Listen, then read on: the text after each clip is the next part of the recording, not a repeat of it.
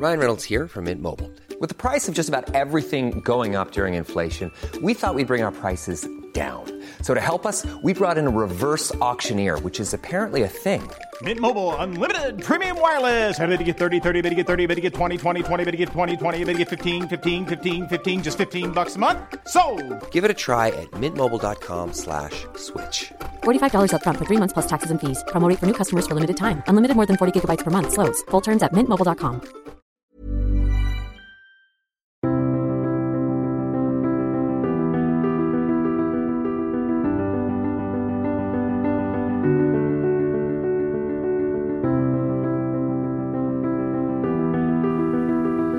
La géopolitique s'intéresse aux relations internationales, aux rapports entre les puissances, mais de manière générale à tous les éléments de puissance dans l'espace.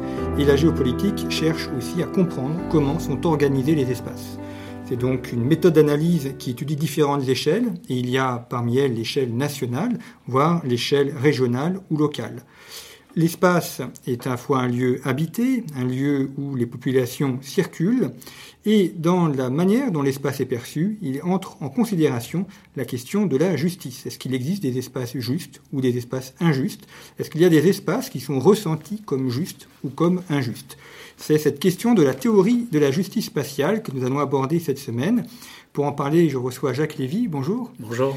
Jacques Lévy, vous êtes géographe, vous êtes professeur à l'École polytechnique fédérale de Lausanne et à l'Université de Reims. Vous avez également reçu le prix international de, de Vautrin-Lude en 2018, qui est décerné lors du festival de, de géographie de Saint-Dié. Et euh, vous venez de publier Théorie de la justice spatiale, géographie du, du juste et de l'injuste aux éditions d'Île Jacob, euh, ouvrage coécrit avec deux autres auteurs, Jean-Nicolas Fauchil et Anna Pauvoas. Euh, ouvrage qui a été réalisé dans le cadre d'un centre de recherche qui est le, centre de recherche Coros. Alors peut-être commençons par le, titre de votre ouvrage. Euh, on, s'intéresse beaucoup à la justice, notamment en France, c'est un sujet euh, qui est euh, très sensible. On pense à la justice économique, à la justice salariale, euh, l'égalité homme-femme. la question de la justice spatiale, c'est pas forcément quelque chose qui qui est immédiatement perçu. Tu vois, c'est pas un sujet qui est immédiatement évoqué. Comment êtes-vous arrivé à l'idée qu'il fallait étudier la justice spatiale ou qu'on pouvait aussi faire entrer la notion de justice dans la manière dont l'espace est, perçu et organisé? Oui, en effet, ça, ne va pas de soi. Euh, la justice est assez et quasiment consubstantielle euh, de toute réflexion politique, même dans des sociétés qu'on peut considérer comme très injustes, euh, comme par exemple les sociétés esclavagistes. La question de savoir si c'était une société juste, euh, par exemple, a été posée par Aristote, qui, concluait qu'elle l'était, même s'il si, y avait des esclaves. Donc, on peut dire que, la réflexion sur la justice, elle court dans toute société politique, peut-être avec un sens qui peut, qui peut varier, mais avec l'idée qu'il euh, y a quelque chose de l'ordre de la morale, de l'éthique, qui doit s'appliquer à l'organisation sociale. Mais en revanche, le fait d'appliquer cette réflexion sur la justice à l'espace, ou inversement de considérer que l'espace est une composante euh, de la justice, ça c'est une idée assez récente. Euh, J'en avais euh, lancé le, principe dans, un, travail ancien, dans ma thèse en fait, euh, donc au début des années 90, mais c'était juste un, projet, un programme de travail. De, depuis lors, il y a un certain nombre d'auteurs, notamment nord-américains, qui, s'en sont préoccupés. Et la question qu'on pouvait se poser, c'était est-ce que l'espace était seulement un, un espace, enfin une, réalité sur laquelle on projetait euh, des idées générales sur, sur, la justice, où on appliquait euh, des idées générales, ou bien est-ce que l'intersection entre espace et justice allait nous dire aussi des choses sur la justice en général? Et euh, moi, ça m'a vraiment intéressé à partir du moment où justement je me suis aperçu que c'était pas seulement un bout de ligne, un terminus, l'espace de, des questions de justice, mais que a, en passant par l'espace pour explorer la justice, on avait aussi des idées éventuellement nouvelles sur l'idée même de justice. Euh, ça tient probablement au fait que euh, beaucoup de débats sur la justice portent sur la redistribution et la redistribution monétaire. Donc euh, euh, il y a cette idée que on va euh, donner de l'argent, par exemple, à ceux qui, qui n'en ont pas beaucoup. Donc on, est, on se situe dans un jeu à somme nulle où ceux qui avaient beaucoup d'argent donnent à ceux qui en ont moins et ainsi ça, ça se redistribue et donc on a une situation plus juste que celle qu'on aurait s'il n'y avait pas cette redistribution. L'espace est assez différent dans la mesure où on n'est pas dans, on n'est on est, on pas a priori dans un jeu à somme nulle. C'est-à-dire que euh, on peut avoir euh, plusieurs personnes qui habitent en gros sur le même point, et quand on en a beaucoup, ça s'appelle une ville, et ça marche très bien. Et, donc, euh, on est au contraire dans un jeu à somme positive, même si la consommation détendue, disons, est, le fait de d'un nombre croissant de personnes. Donc, c'est, ce sont souvent des systèmes à rendement croissant, pourrait, comme on pourrait dire en, en économie, et ce sont en fait aussi des biens publics, c'est-à-dire que euh, on a des situations telles que si vous augmentez le nombre de consommateurs, vous ne diminuez pas l'utilité du bien. Donc du coup, ça nous oblige à, penser un peu différemment les choses et notamment euh, à imaginer des situations où le bénéficiaire de l'action juste est aussi un acteur. C'est-à-dire que c'est le fait même des biens publics comme l'éducation, la santé, la culture, euh, celui qui en profite, euh, par exemple l'élève d'une école, il est aussi coproducteur de la connaissance euh, produite par l'école. Donc on n'est plus dans une logique où il y a un émetteur d'action de justice qui serait par exemple l'État redistributeur et puis le bénéficiaire qui lui ne, fait rien mais reçoit simplement cette redistribution. On est dans un système plus compliqué donc qui n'existe pas seulement en matière d'espace, de géographie, mais le passage par l'espace nous a, nous a permis de mieux comprendre euh, comment ça pouvait fonctionner. Alors avant d'aborder le, contenu de votre ouvrage proprement dit, abordons la, méthode. Vous parlez principalement de la France, mais pas que. Il y a d'autres pays qui ont été analysés. Euh, vous avez procédé aussi par entretien avec des personnes. Euh, de manière générale, comment vous, d'un point de vue épistémologique, comment vous avez organisé cette recherche que vous avez fait à plusieurs? Oui, votre question est importante parce que traditionnellement, la réflexion sur la justice, c'est une réflexion de philosophie morale ou de philosophie politique. Le, grand ouvrage fondateur, hein, c'est celui de John Rawls, qui est plutôt un philosophe, donc qui, qui ne se fonde pas sur euh, des études empiriques. Évidemment, il a une connaissance euh, de la société, mais une connaissance, je dirais, diffuse, de seconde main, et ça paraît tout à fait suffisant pour euh, étayer empiriquement sa réflexion sur la justice. Nous, notre, notre idée de départ, c'est que en fait, les questions d'éthique, de morale, de, de politique les plus fondamentales sont historiques, sont situées dans l'histoire il n'y a pas quelque chose qui serait en dehors de l'histoire et qui serait euh, euh, des valeurs ou euh, des normes qui, qui, se promèneraient comme ça indépendamment de la réalité des sociétés. Et du coup, la définition de ce qui est juste, elle est elle-même historique, elle, elle, est le fait des sociétés et dans les sociétés démocratiques, le fait des citoyens. Donc le débat sur la justice est producteur des énoncés sur la justice, ce qui veut dire que c'est ce que d'ailleurs John Rawls suggérait, mais il n'a pas n'a pas pu lui-même l'appliquer vraiment, c'est que les questions de justice sont procédurales et non pas substantielles. Autrement dit, il faut demander aux gens ce qu'ils pensent de la justice pour savoir, à un moment donné, quels sont les enjeux de justice. Aujourd'hui, par exemple, euh, on trouve très important euh, que les gens puissent accéder euh, à des services par la mobilité.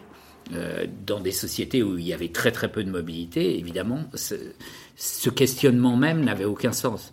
Hein, donc euh, évidemment, euh, là je prends un exemple lié à l'espace, mais ça, ça pourrait s'appliquer à n'importe quel enjeu de justice.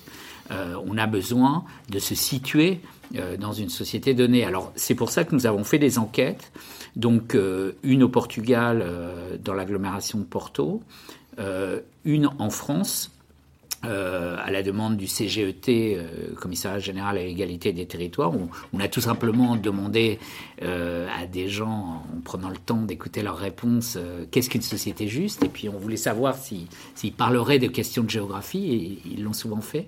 Et puis nous avons fait un jeu sérieux en Suisse, où nous avons demandé à des citoyens ordinaires pris individuellement, de faire une carte des hôpitaux, de, dire quelle était la, manière juste de répartir les hôpitaux avec des critères, avec un tableau de bord que nous, que nous leur fournissions, que nous avions travaillé pour que ça soit pas trop difficile pour eux de prendre des décisions malgré tout complexes. Donc euh, effectivement, nous, avons trois matériaux empiriques auxquels on peut ajouter une enquête cartographique euh, qui a été euh, publiée dans l'Atlas politique de la France l'année d'avant, donc il y, a, deux ans maintenant.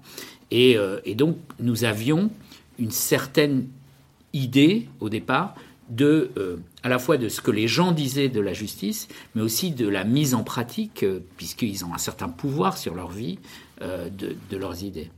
Si on prend le cas de, la Suisse, du, jeu que vous avez effectué, euh, il y a la notion de justice a un côté subjectif, c'est-à-dire que pour certains, ça va être accéder à l'école, avoir des services publics, ou, au contraire avoir une qualité de vie avec une forêt ou des espaces euh, verts. pour la carte des hôpitaux, est-ce qu'on arrive à ce qu'il y ait une tendance majoritaire qui se dégage de la manière de dresser la carte, ou est-ce que chaque personne a sa propre carte? Chaque personne a sa propre carte. Nous n'avons eu aucune difficulté à relier, euh, euh, disons par groupe, euh, ce que nous disaient les gens, enfin la carte que dessinaient les gens, à, aux grandes conceptions de la justice. Il y en avait qui étaient plutôt utilitaristes, c'est-à-dire qui, en gros, l'enjeu c'était la distance à l'hôpital. Et il y en avait qui finalement étaient très sensibles à la moyenne des distances. Donc typiquement une approche utilitariste, c'est-à-dire globalement le bonheur de la société mmh. euh, euh, sera optimal. Euh, il y en avait qui étaient beaucoup plus sensibles aux écarts types, c'est-à-dire donc aux, écarts moyens entre les, habitants pour accéder à l'hôpital. Et donc, qui, quand ils voyaient qu'il y avait de longues distances, ils intervenaient spécifiquement pour réduire ces distances. C'est typique de l'approche de Rawls, euh, qui consiste à dire qu'il faut s'intéresser aux plus démunis de façon euh, prioritaire. Il y en avait aussi qui étaient égalitaires, mais là, ils rencontraient, enfin, strictement égalitaristes, mais ils rencontraient un problème parce que euh, le, le, seul moyen que tout le monde soit à la même distance de l'hôpital, c'est que cet hôpital soit à l'infini. Euh, donc ça posait euh, quand même un problème. Et, mais, mais en effet, les gens euh, mettaient en œuvre des conceptions que forcément ils avaient en tête avant, puisque euh, il s'agissait juste d'appliquer euh, ces idées.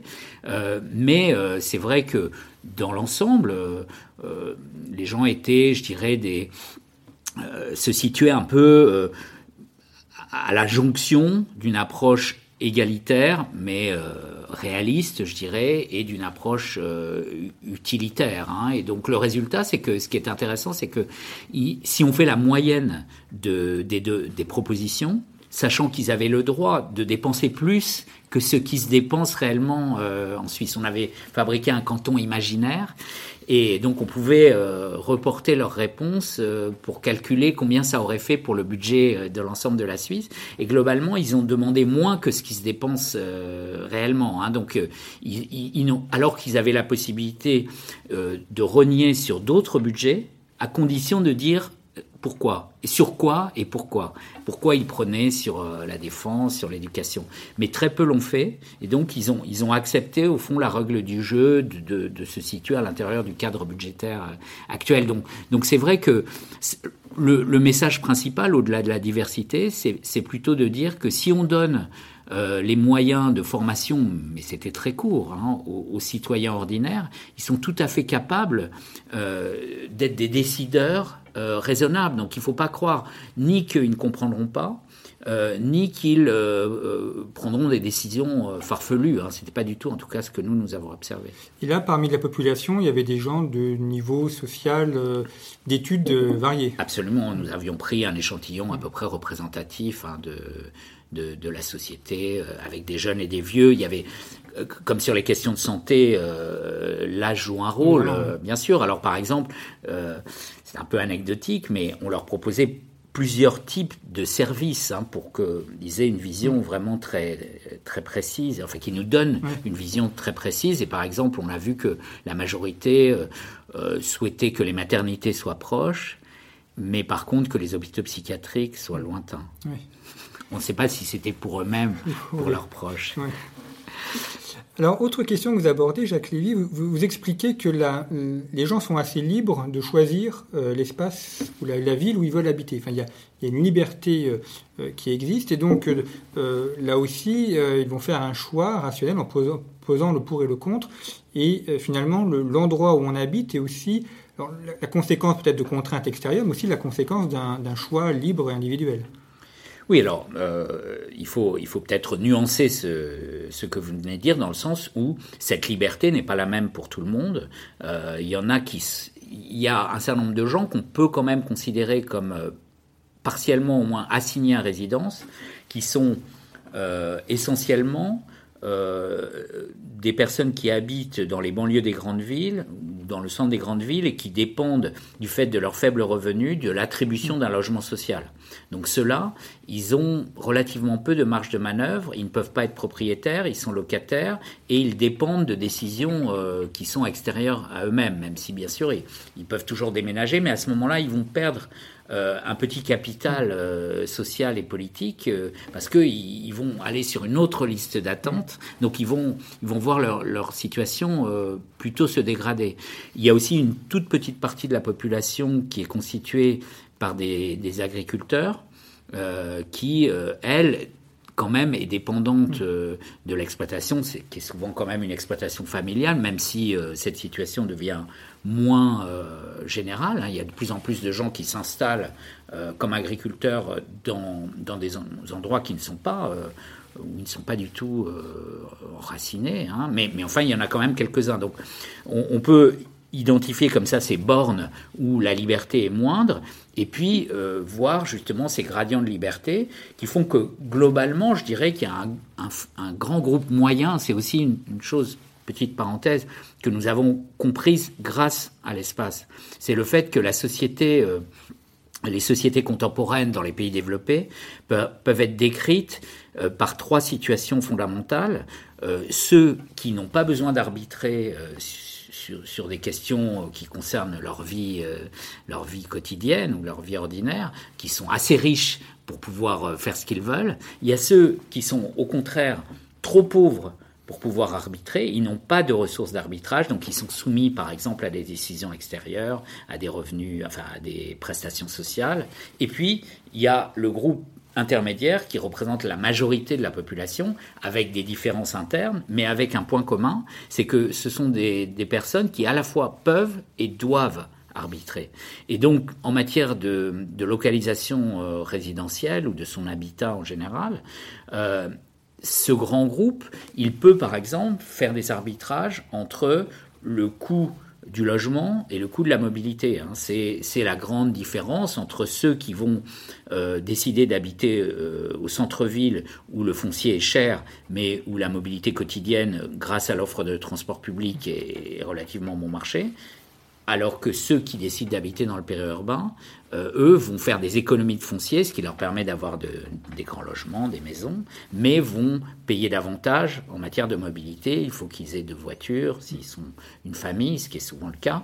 Donc, euh, ce type d'arbitrage, euh, on l'a on, l'a très clairement entendu de la part des, intéressés dans nos entretiens en France, hein, qui disaient bon voilà, nous on avait le choix entre euh, habiter au centre de la ville, être locataire, ne pas avoir de voiture, ou euh, habiter dans une maison euh, dans le périurbain. On a choisi telle ou telle solution, mais on voyait bien que c'était relativement neutre du point de vue économique. Hein. Ce qui fait que on peut être relativement critique quand euh, des habitants euh, du périurbain disent qu'ils n'avaient pas le choix. Euh, c'est assez rare en fait.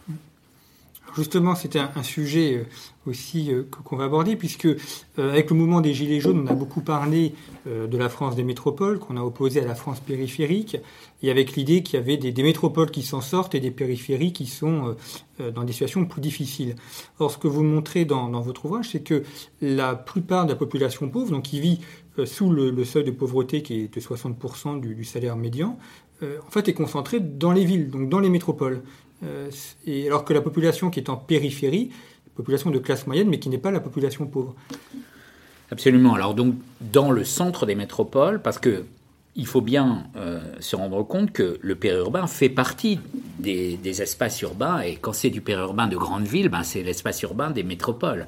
Donc euh, euh, les périurbains ne sont pas en dehors des métropoles, ils sont un gradient d'urbanité particulier des métropoles, où justement, c'est là qu'il y a le moins de pauvres. En, France et dans, et dans, la plupart des pays européens, tout simplement parce que ça coûte cher le périurbain. Si vous voulez bénéficier vraiment euh, d'un coût foncier euh, très faible et que vous avez très peu de moyens, euh, que vous n'êtes pas soumis à la présence dans le marché du travail de la métropole, vous allez aller beaucoup plus loin dans ce que l'INSEE pour la France appelle les communes isolées. Et à ce moment-là, vous allez avoir, disons, le maximum d'avantages de l'éloignement, à condition justement que vous ne soyez pas tenu d'aller en ville pour travailler. Et, là, on a d'autres pauvres qui sont pour certains aussi pauvres que ceux qui habitent dans le centre des métropoles, mais beaucoup moins nombreux, hein, puisque en gros, il y a autant de pauvres dans Paris intramuros que dans l'ensemble des communes isolées. Hein. donc c'est quand même euh, spectaculaire. Et là, c'est vrai qu'il y a euh, quelque chose d'en partie contre-intuitif.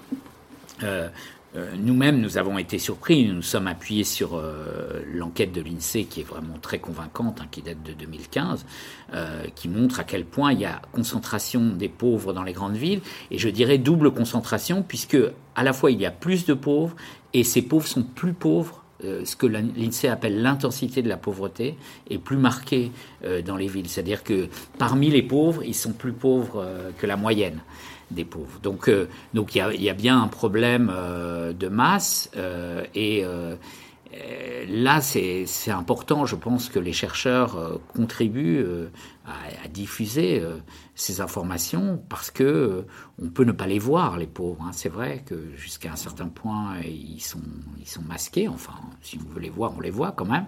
Et il y a cette idée que parce que la métropole produit beaucoup, en effet, produit beaucoup de richesses. Hein, euh, L'Île-de-France, c'est 31% du PIB. Pour cette simple raison, ses habitants seraient riches. Mais non, ça ne marche pas comme ça. C'est-à-dire qu'il y a bien sûr des riches aussi en Île-de-France, mais le fait de contribuer à, la production euh, des, euh, très importante des grandes métropoles et qui s'accroît relativement depuis quelques décennies, ne veut pas dire qu'on va toucher les, fruits soi-même euh, de cette productivité. Hein. Donc c'est quand même assez facile à comprendre. Hein. Mais quand on dit que les métropoles captent la richesse, ça n'a vraiment pas de sens parce qu'on imagine que la richesse tombe, on ne sait pas où, des nuages, qu'elle ne serait pas produite et que parce que les gens des villes seraient dans les villes, ils la après, Non, c'est presque exactement le contraire. Euh, les habitants euh, des grandes villes produisent beaucoup, mais eux-mêmes reçoivent relativement peu euh, le bénéfice de leur travail. Oui, parce que ce que vous montrez, c'est que l'Île-de-France, c'est un tiers de la, la, production de la richesse nationale et qu'il y a un système de péréquation, enfin de redistribution. C'est-à-dire qu'une partie de cette richesse est, est reversée dans les zones provinciales, enfin, métropoles de province ou, zones isolées, notamment pour l'aménagement de services publics, de routes, etc.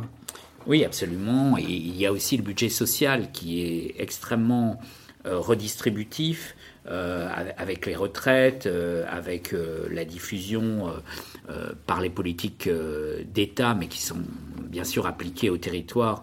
donc toutes ces politiques sociales ont plutôt pour effet de euh, distribuer euh, ailleurs que là où, la production de richesse euh, se fait le plus. Donc effectivement, au bout du compte, si en plus on, tient compte de la différence de coût de la vie, on s'aperçoit que les franciliens sont avec les, les, Lillois les plus pauvres en fait par rapport à l'ensemble des Français, c'est-à-dire si on exclut les départements d'outre-mer, où là, il y a un, niveau de pauvreté encore plus fort.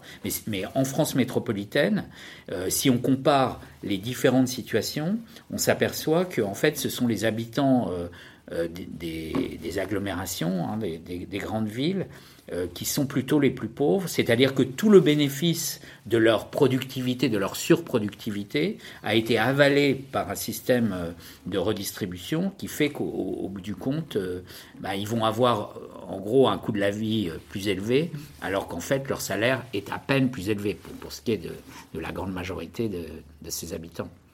Alors, il y a deux euh, termes, peut-être qu'on va revenir pour les expliquer. Le euh, métropole, on va peut-être aussi enfin, dire un, mot parce que c'est pas forcément euh, évident. Et puis, il y, a, un concept aussi que vous, utilisez, c'est la, la, notion de gradient d'urbanité. je trouvais ça extrêmement intéressant parce qu'on oppose souvent la ville et la campagne.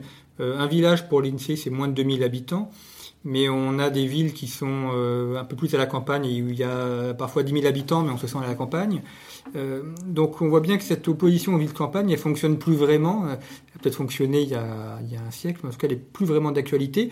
Alors que la notion de gradient d'urbanité montre bien euh, qu'il y a, différents, territoires qui s'articulent autour de la zone centrale.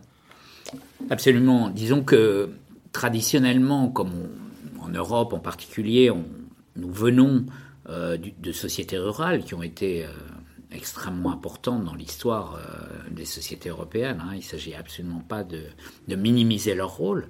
Euh, on a eu tendance à définir les villes par rapport à la campagne. Et c'était et c'était pas absurde du tout dans la mesure où les villes étaient des composantes euh, de sociétés rurales. Euh, il y avait des propriétaires terriens qui étaient dans les villes. Quand il y avait des famines, euh, les urbains en souffraient. Hein. On a bien vu que la Révolution française, elle peut être lue aussi comme un système de tension qui a fini par éclater entre l'approvisionnement par les campagnes et les sociétés urbaines. Donc ça, c'était, juste. Maintenant, dans, dans, un monde totalement urbanisé, euh, ou presque, il est important de savoir euh, ce que c'est qu'une ville, ce que c'est que l'urbain, euh, ce que c'est que l'urbanité, dans la mesure où, l'urbanité n'est pas seulement liée à la taille des villes, mais à, ce qu'on peut appeler une, combinaison de densité et de diversité, ce qui veut dire qu'on peut essayer de mesurer l'urbanité partout, et pas seulement dans les villes. donc, ça amène à l'idée de gradient d'urbanité dans la mesure où on part de, cette combinaison de densité et de diversité, on regarde là où elle est la plus forte, là où elle est un peu moins forte, là où elle est euh, encore moins forte. Et euh, une petite ville, par exemple, peut avoir euh, une très forte urbanité parce qu'il y a une grande diversité de fonctions, compte tenu malgré, malgré sa taille. Inversement, on peut avoir, par exemple, des stations touristiques ou des bassins miniers qui sont de vastes ensembles, mais avec une très faible diversité des activités, donc avec du coup des raisons euh, entre les habitants d'interagir qui sont faibles. Donc moins d'urbanité, moins de productivité aussi liée à cette urbanité. Donc euh, c'est en effet l'idée de, gradient d'urbanité qui, qui, permet aussi de comprendre qu'aujourd'hui, on a euh, deux couples, urbain-rural et ville-campagne, qui ne sont pas homologues. Autrefois, les villes étaient des composantes de la société rurale, Aujourd'hui, les campagnes sont des composantes de la société urbaine. Donc, c'est vrai que le périurbain, par exemple, on peut dire que c'est un paysage de campagne, mais intégré, euh, euh, partie prenante euh, de systèmes urbains et donc parfois métropolitains. Donc, vous me demandiez ce qu'est une métropole. Alors, voilà, oui, oui, oui. métropoles. Alors, là, on est un peu perturbé par le fait que maintenant, euh, la notion de métropole en France est devenue euh, une, catégorie administrative. Hein, donc, euh, peut-être qu'il faut s'en affranchir, même si elle, a un rapport avec d'autres réalités. moi, je trouve intéressant de définir les villes en fonction, enfin, de classer les villes parmi d'autres classements possibles, en fonction de leur capacité à intéresser le reste de, l'espace, euh, à exporter, si vous voulez, à être attractif, attractive. Euh, pourquoi on va s'intéresser à une ville, y compris de très loin? Parce qu'elle produit quelque chose qu'on ne pourrait pas avoir ailleurs. Et donc, je trouve que la notion de métropole peut euh, s'appliquer finalement à plusieurs échelles. Ça ne me gêne pas qu'on parle, ce qui se fait d'ailleurs, de métropole régionale métropole nationale, métropole européenne, métropole mondiale, qu'on appelle aussi euh, ville mondiale, euh, Global City. Donc ça veut dire que, qu'est-ce que c'est une ville mondiale? C'est une ville qui, on pourrait dire, est plus mondialisante qu'elle n'est mondialisée. C'est-à-dire que elle, bien sûr, elle reçoit des influences du monde extérieur, mais elle, a une capacité à produire de l'innovation de l'excellence euh, qui est supérieure à ce qu'elle va recevoir euh, du reste du monde. Donc du coup, euh, elle va intéresser le reste du monde parce qu'il y a des choses qu'elle est la seule à produire. Alors produire, c'est pas seulement de la valeur monétaire, hein, mais je sais pas moi quand San Francisco est devenu une ville gay friendly. Parce que les homosexuels y étaient mieux qu'ailleurs à ce moment-là. Donc ça a généré un mode de vie urbain qui a été attractif, euh, pour d'autres euh, villes, enfin territoires du monde, qui a, engendré un type de tourisme particulier, et ensuite ça a été copié, plus ou moins hein, d'ailleurs, par d'autres villes. Donc euh, dans ce cas-là, c'est pas à proprement parler le fait qu'elles produisent, je sais pas, des robots ou, ou des ordinateurs, mais quelque chose qui va faire qu'il y a un niveau d'excellence d'échelle mondiale euh, qui va euh, intéresser le, donc le reste du monde. Mais on peut imaginer des métropoles qui intéressent, au sens où je viens de définir, euh, des territoires plus petits, mais elles sont métropoles par rapport à cet espace. Donc une métropole régionale, c'est une ville qui, à l'échelle d'une région, produit quelque chose d'essentiel. Et ça nous ramène d'ailleurs en partie à la réforme régionale de 2015. le fait que de façon relativement sensée, même si euh, la manière dont on a procédé était sans doute discutable parce que très peu concertée, mais de façon un peu sensée, on a dit aujourd'hui, euh, un habitant d'une région, il a besoin d'avoir une métropole euh, parce que là, il y aura un CHU, là, il y aura une offre universitaire, là, il y aura un type de, de métier, des modes de vie qu'il ne peut pas avoir ailleurs euh, dans la région. Et donc, si on veut qu'il puisse vivre toute sa vie dans la région, il a besoin d'une métropole. Hein. Et donc, euh, je trouve que cette manière relative de définir les métropoles est assez efficace. Et puis, euh, il y a également la question de la manière dont la métropole est reliée euh, à d'autres villes, soit par le train, la route ou, l'aéroport. Si on prend le, cas de Reims, puisque vous êtes professeur et de Reims, euh, on est à 40 minutes de Paris en, train, donc finalement Reims est dans la métropole parisienne, mais agrège aussi des villes ou des villages dans la région champenoise. Donc selon les espaces ou les échelles étudiées, une ville peut être dans une métropole ou être elle-même métropole.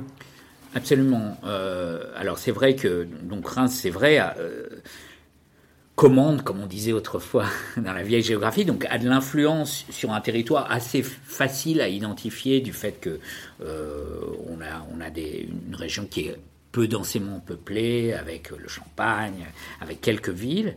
Mais c'est vrai aussi que Reims se trouve dans, on pourrait dire, dans une situation périmétropolitaine par rapport à l'île de France. Le fait qu'elle soit à 40 minutes de Paris euh, lui donne des avantages comparatifs. Euh, compte tenu que par exemple le prix du sol euh, à Reims est de l'ordre de 2 à 3 000 euros le mètre carré, hein, donc 3 à 5 fois moins cher que dans le centre de Paris, alors qu'on n'est pas forcément plus loin, quand on n'est pas loin de la gare, d'une des deux gares de Reims, du centre de Paris, on est, on est moins loin que, par, que, qu'on l'est quand on est dans certaines banlieues euh, de l'ère urbaine de Paris. Donc euh, c'est un avantage comparatif non négligeable qui fait penser à des situations qui ont été étudiées, hein, comme euh, la Randstad aux Pays-Bas ou la plaine du Pau. Où vous avez des villes qui se trouvent qui sont relativement petites, mais par exemple, je sais pas, Utrecht aux Pays-Bas ou, Novar en, en, Italie, qui sont relativement suffisamment proche euh, de grandes villes pour bénéficier de l'effet de masse euh, et de proximité, euh, tout en gardant les avantages de, la petite ville. Donc, effectivement, je pense qu'il faut raisonner à plusieurs échelles quand, on, on, essaye de dire, de répondre à la question où est Reims? Donc Reims, c'est à la fois, en effet, une, métropole à l'échelle de, de, la Champagne et un espace périmétropolitain assez prometteur euh, dans l'espace du bassin parisien. Il y a un autre élément que vous abordez aussi, c'est la question de la, enfin, savoir à qui appartient l'espace. Et, notamment, c'est une question qu'on peut poser lors, des élections municipales, euh, puisque la France entre bientôt dans, dans ce processus-là. Euh, Aujourd'hui, ne peuvent voter, enfin, votent les personnes qui habitent dans une ville, mais il peut y avoir des gens qui travaillent dans une ville, donc qui passent l'essentiel de leur temps, qui contribuent à la richesse de la, ville, et qui pourtant n'ont pas le pouvoir politique euh, d'élection du maire. Euh, est-ce que euh, la notion d'habitation, pour définir le droit de vote est encore pertinent ou est-ce qu'on pourrait imaginer une élection, un droit de vote qui se fasse en fonction de l'endroit où on travaille? Oui, alors c'est une question fondamentale qui est la conséquence de la mobilité. Euh, justement parce que euh, les, moutons, il, est difficile de les compter parce qu'ils n'arrêtent pas de bouger.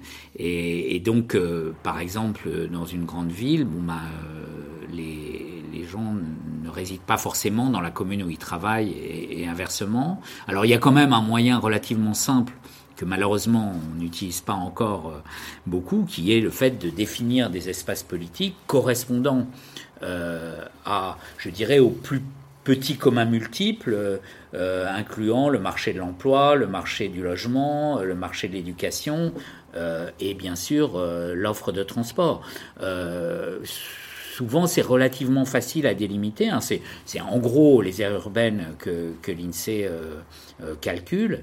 Et l'idéal, ce serait quand même qu'il y ait des gouvernements urbains à cette échelle-là, parce que ça permettrait aux différents habitants qui ont les mêmes enjeux euh, politique hein, à, traiter, de discuter ensemble, ce qui n'est pas le cas actuellement. D'abord parce que les, métropoles ou les communautés urbaines sont trop petites souvent, et que par ailleurs il n'y a pas d'élection démocratique qui, en France hein, qui permettrait euh, qu'il y ait un moment où on puisse débattre euh, de ces enjeux tous ensemble. Donc ça c'est un problème, mais c'est vrai aussi que même si on, on avait une situation idéale du point de vue du découpage. Euh, comme on n'est plus dans des situations où il y a des enceintes fortifiées, euh, comme les gens circulent, d'une certaine façon, euh, l'emboîtement d'échelle n'est plus aussi simple à fabriquer. Et, dans le livre, nous posons la question à qui appartient Notre-Dame-des-Landes? Alors, bien sûr, aux voisins, euh, aux, gens qui euh, étaient les agriculteurs ou sont redevenus les agriculteurs, aux, gens qui auraient subi les nuisances sonores, euh, aux gens qui ont un intérêt pour ce lieu. Déjà, ça, ça élargit beaucoup, mais bien sûr aussi à ceux de l'agglomération de Nantes, puisque c'est leur aéroport qui, est, qui était euh, concernés par ce, cet euh, échange finalement euh, entre l'aéroport actuel et l'aéroport qui devait être construit, mais aussi l'ensemble de l'Ouest, puisque c'était un aéroport international qui devait desservir l'ensemble de l'Ouest. Et comme la politique des aéroports, elle est définie nationalement et même à l'échelle européenne, on peut dire que tous ces citoyens étaient concernés euh, par euh, Notre-Dame-des-Landes. Et là, je crois qu'il y a, un débat, hein, parce que euh, il y a un peu une tendance au localisme, à considérer que ce sont juste les, gens qui habitent dans les communes proches d'une infrastructure à construire qui sont concernés. en fait, c'est vrai qu'ils sont concernés, mais ils ne sont pas les seuls euh, à être concernés. On a vu par exemple dans le cas de Stuttgart 21, qui avait été euh, un, moment un lieu de contestation euh, parce qu'on devait modifier en profondeur la gare de Stuttgart. ça s'est joué finalement à l'échelle du, du Bad-Württemberg et personne ne l'a contesté. Euh, les habitants de Stuttgart ont été d'accord sur l'idée que, puisqu'il y a eu un référendum euh, à l'échelle régionale, que les, gens qui n'étaient pas de Stuttgart aient leur point de vue euh, sur cette gare parce que sur cette gare parce que ça avait des conséquences aussi sur, leur vie. Hein. Donc, je pense que ça, c'est quelque chose qu'il faut travailler. Parfois, l'espace local, il est évident. Hein. Par exemple, la voie sur berge piétonnisée à Paris. le maire de Paris, la maire de Paris pouvait décidée, mais en fait c'est vrai qu'elle concerne l'ensemble des franciliens. Donc ça aurait été mieux que ce soit dans l'ensemble de l'espace local de 12 millions et demi euh, que, représente l'aire urbaine de Paris, qu'on en décide. Euh, je pense qu'il y a des cas où, c'est évident, et là on voit bien les décalages entre les découpages institutionnels et les découpages euh, qui, seraient ceux des bassins de vie, les découpages de la vie concrète des gens. Mmh. Alors, vous, montrez que euh, la, notion de mobilité a, modifié le, rapport à l'espace et, notamment le, rapport entre le lieu où on habite et le lieu où on travaille. Est-ce que, euh, si on fait un peu de prospective dans les 10 ou 15 ans qui viennent, grâce à Internet, grâce au système de livraison, grâce au télétravail, finalement la mobilité ne viendra plus inutile ou alors réservée à des éléments bien précis, plutôt plus volontaires comme le tourisme. et finalement, est-ce qu'on aura encore besoin de, de bouger et donc, est-ce qu'on ne reviendra pas à une notion d'un territoire plus fixe et, moins organisé selon les, éléments de mobilité? Alors, il peut se passer beaucoup de choses. Disons que une des clés, quand même, pour euh, apprivoiser le futur, c'est de ne pas se tromper de présent. Et euh, c'est intéressant euh, de voir comment ça s'est passé ces dernières décennies du point de vue que vous suggérez, c'est-à-dire la concurrence et en même temps la coopération, ce qu'on appelle la coopétition entre les trois grands moyens de gestion de la distance, que sont la coprésence, en gros l'urbanisation, la mobilité et la télécommunication. Et ce qu'on constate, c'est que les trois ont progressé. Euh, il y a de plus en plus d'internautes, euh, il y a de plus en plus de touristes et il y a de plus en plus d'urbains. Euh, on voit bien d'ailleurs que chaque modalité est aussi utilisée par les deux autres. Hein, si, vous voulez justement euh, profiter euh, d'un lieu, vous pouvez vous faire livrer, euh, mais à ce moment-là, ça crée quand même une mobilité qui évite la vôtre peut-être, mais c'est une mobilité des objets qui va être très importante. Et, ça, c'est aussi rendu possible par, par le développement du numérique. Hein. Donc finalement, le développement du numérique a permis à Amazon, qui qui lui ne fonctionne que parce qu'il y a une grande mobilité des objets et qui est d'autant plus efficace qu'on est dans une grande ville. Donc euh, ça veut dire que le, jeu est quand même euh, assez ouvert et, euh, et, donc moi je ne, je, je ne crois pas qu'il faut s'attendre à ce que le développement du numérique mine la mobilité parce qu'en fait la mobilité elle existe tant qu'il y a des ailleurs. C'est-à-dire, en fait, tant qu'il y a des différences pertinentes entre les lieux, c'est-à-dire des différences qui ne sont pas anecdotiques euh, entre les lieux et qui font que euh, un lieu a un avantage, au moins sur un point, par rapport à d'autres. Et euh, la mondialisation, elle ne supprime pas les différences entre les lieux. Au contraire, elle pousse les lieux à, à travailler leur singularité pour justifier, je dirais, leur présence dans le réseau mondial des lieux un des paradoxes de l'époque où il n'y avait pas de connexion entre les lieux, c'est que, euh, évidemment, ça produisait des différences plus grandes, mais en même temps, chaque lieu euh, avait les mêmes problèmes et, euh, en parallèle, produisait les réponses aux mêmes problèmes. Donc les, lieux étaient à la fois plus différents et plus ressemblants. Ils n'étaient pas en concurrence. donc aujourd'hui, quand ils sont en concurrence, bien sûr, ils peuvent avoir des, des McDo des KFC partout, mais c'est pas ça qui va leur permettre d'exister. Ce qui va leur permettre d'exister, c'est-à-dire d'attirer autre chose que leurs propres habitants, d'autres personnes ou d'autres logiques que celles de leurs propres habitants, c'est qu'ils apportent quelque chose que l'autre lieu euh, ne peut pas apporter. Et là, le tourisme en est une bonne illustration. Hein, rien ne laisse penser que le tourisme va diminuer parce qu'on pourra voir de belles images de lieux exotiques euh, sur son écran. Et pour terminer, dernière question finalement, qu'est-ce que c'est qu'un territoire juste? Est-ce qu'on peut en donner une définition euh, euh, précise qui conviendrait à tout le monde ou est-ce que autant de personnes, autant de définitions de la justice spatiale? Autant de personnes, autant de définitions peut-être au départ, mais le politique, c'est justement une méthode pour que euh, les divergences, euh, voire les conflits entre les membres d'une société euh, ne dégénèrent pas en violence et en guerre civile, mais produisent quelque chose, produisent une certaine unité dont au moins une partie de la société va considérer qu'elle y gagne. Donc un espace juste, c'est un espace que les citoyens considèrent comme juste. Évidemment, tout est dans la manière euh, dont on les interroge pour savoir ce qui est juste, mais euh, euh, on ne peut pas décréter ce qu'est un espace juste.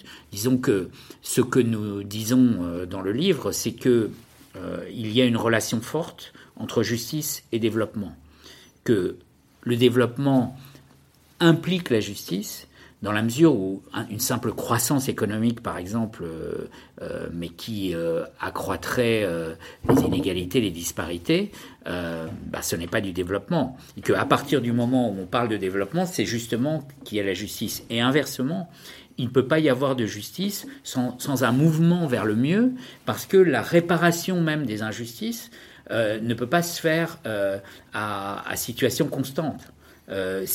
Sinon, on risquerait euh, de prendre à des gens qui euh, ne sont pas coupables d'injustice euh, le peu qu'ils ont. Donc, la dynamique de développement est absolument nécessaire à la mise en œuvre de politiques justes. Donc, ce couple qui devient en fait synonyme, justice-développement, paraît quand même, dans les sociétés contemporaines, une assez bonne boussole, même si finalement les citoyens décident, pour travailler euh, à la construction euh, euh, conjointe de la part des citoyens d'un projet de justice. Bien, merci beaucoup Jacques Lévy d'avoir abordé avec nous cette question de la théorie de la justice spatiale. Je rappelle votre ouvrage, donc coécrit avec Jean-Nicolas Fouchil et Anna Povoas, Théorie de la justice spatiale, géographie du juste et de l'injuste, paru aux éditions Odile Jacob. Vous pouvez retrouver Conflit en kiosque avec notre numéro 23 de septembre-octobre qui est consacré à la guerre du droit. Merci pour votre fidélité et à bientôt.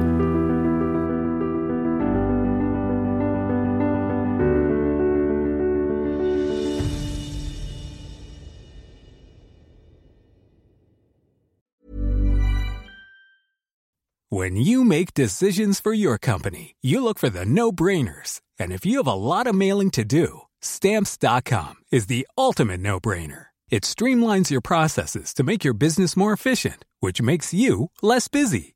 Mail checks, invoices, legal documents, and everything you need to keep your business running with stamps.com. Seamlessly connect with every major marketplace and shopping cart. Schedule package pickups and see your cheapest and fastest shipping options from different carriers. With rates up to 89% off USPS and UPS rates. And with the Stamps.com mobile app, you can take care of mailing and shipping wherever you are. Make the same no-brainer decision as over 1 million other businesses with Stamps.com. Sign up with Code PROGRAM for a four-week trial, plus free postage and a free digital scale. No long-term commitments or contracts. That's Stamps.com. Code PROGRAM.